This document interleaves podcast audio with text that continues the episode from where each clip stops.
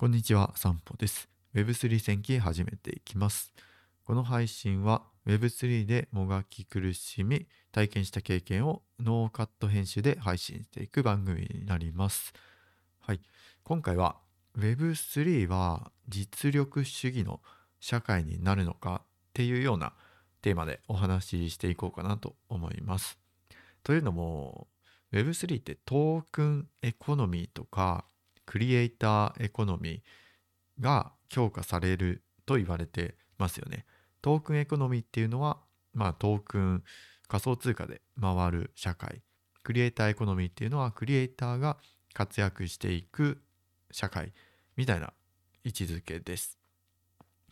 で、そう考えるとやっぱりトークンをもらうためには一定以上の何かしらのスキルとか貢献が必要になってくると思うんですよね。となるとスキルとか希少性なんかを持ってないとこの Web3 生き残れないんじゃないの？みたいな不安も思ってしまうと思うんですよね。ただ僕は必ずしもそうではないのかなとも考えています。おそらく最低限これからの人生で自分が何をしたいのかっていうのを理解しておけば迷うことはないというか生き残れるんじゃないかなと。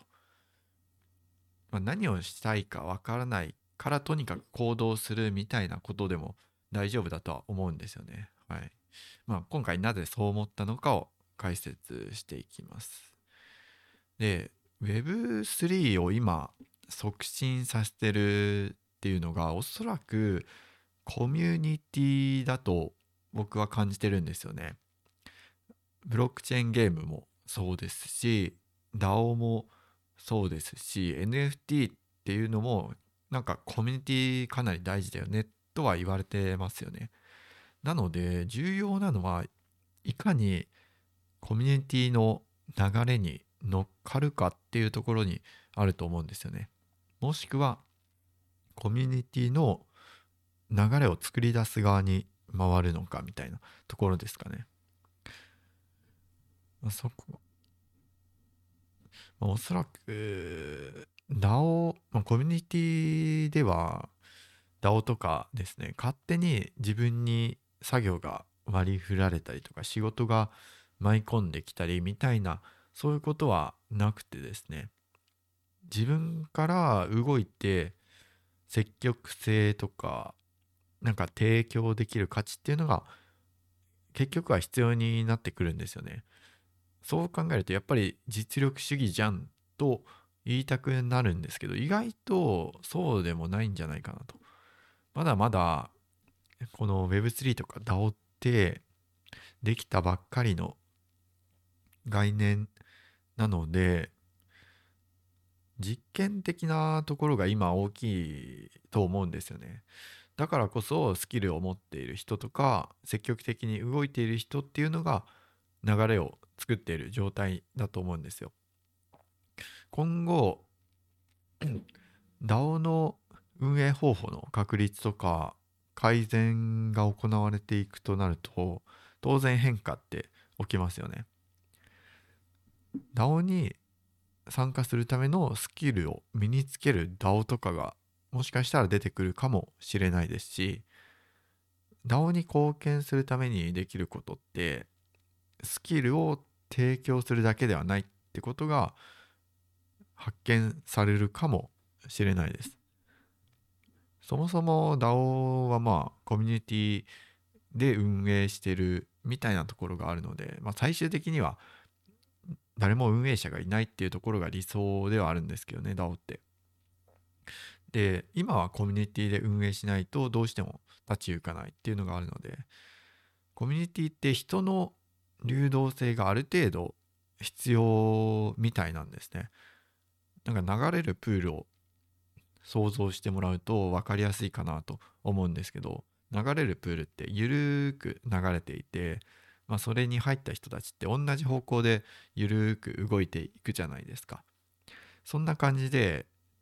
水の入れ替えとかも適度に行ってゆるく流れている状態これがコミュニティが活性化するためにはいいみたいですね。つまりコミュニティが つまりコミュニティが活性化するには新しい人が入ってきたりとかそういった刺激が必要らしいんですそう考えると人の流動性が一切ないコミュニティっていうのは閉鎖的になってしまう恐れがありますよね。なのでもし DAO 側運営者側の人間か人からするとまあ人っていろんな人が入ってきてほしいとそう思うと思うんですね。そうなるともうスキルはなくていいから DAO に入って何かしら貢献できることをとりあえず教えるからまずは入ってよみたいなそういう状況も考えられますよね。だからこそ今から自分でできること個人ができることとしたらもうマインドセットみたいなところを整えておくといいのかなと思います。特に自分がもし DAO に入るとしたらどんなことがしたいんだろうかとか Web3.0 Web3 で何を実現したいんだろう自分はみたいなところですねなんか自分の課題を設定する能力を養っておくことが重要なのかなと考え始めてますはい僕は最近ブロックチェーンゲームよくプレイしてるんですよね。で、ゲームしてる時にふと思うことがあるんですよ。ブロックチェーンゲームってお金を稼げるっていうモチベーションが生まれるんですけど、今普及してる多くのゲームってお金を、まあ、自ら払って自分の時間を使ってプレイしてるじゃないですか。これってすごいことだなと思いましてでなんでかなと思ったんですよ大抵の人ってゲームを自発的に楽しんでるじゃないですか。あの経済的な別にインセンティブがもらえるわけでもないのに。でも仕事はなんか嫌だなみたいな気持ちがあると。じゃあ仕事とゲームの違いって一体何なんだろうと考えてたんですよね。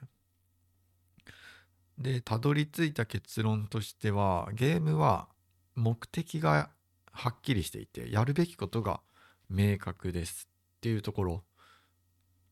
で仕事は目的が曖昧なことが多くてやるべきことも曖昧で。なんか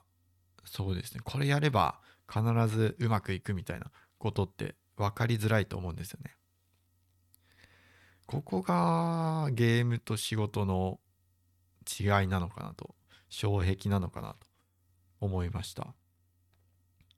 ゲームってもう作者クリエイターサイドが勝手に課題設定してくれてるからプレイヤーが迷うことはあんまりないんですよね。自発的に動いてくれると。でも仕事は自分で課題設定しないとどうしてもブレて迷ってしまう。そう考えるとゲームが好きだったり得意な人っていうのはでそれで仕事が苦手っていう人は課題設定さえ自分でできるようになればゲームのようにも仕事ができるようになるんじゃないかなと思ったりもしていますそう考えましたなのでこれから僕はですね、まあ、ゲーム好きで仕事が苦手っていうタイプに入るので自分で課題設定できるように日々考えていこうかなと。まあ、それでそれで何か自分の中で変化起きればいいんですけどね。まあ、この進捗結果とかは配信でお知らせしていきたいと思います。ではまた。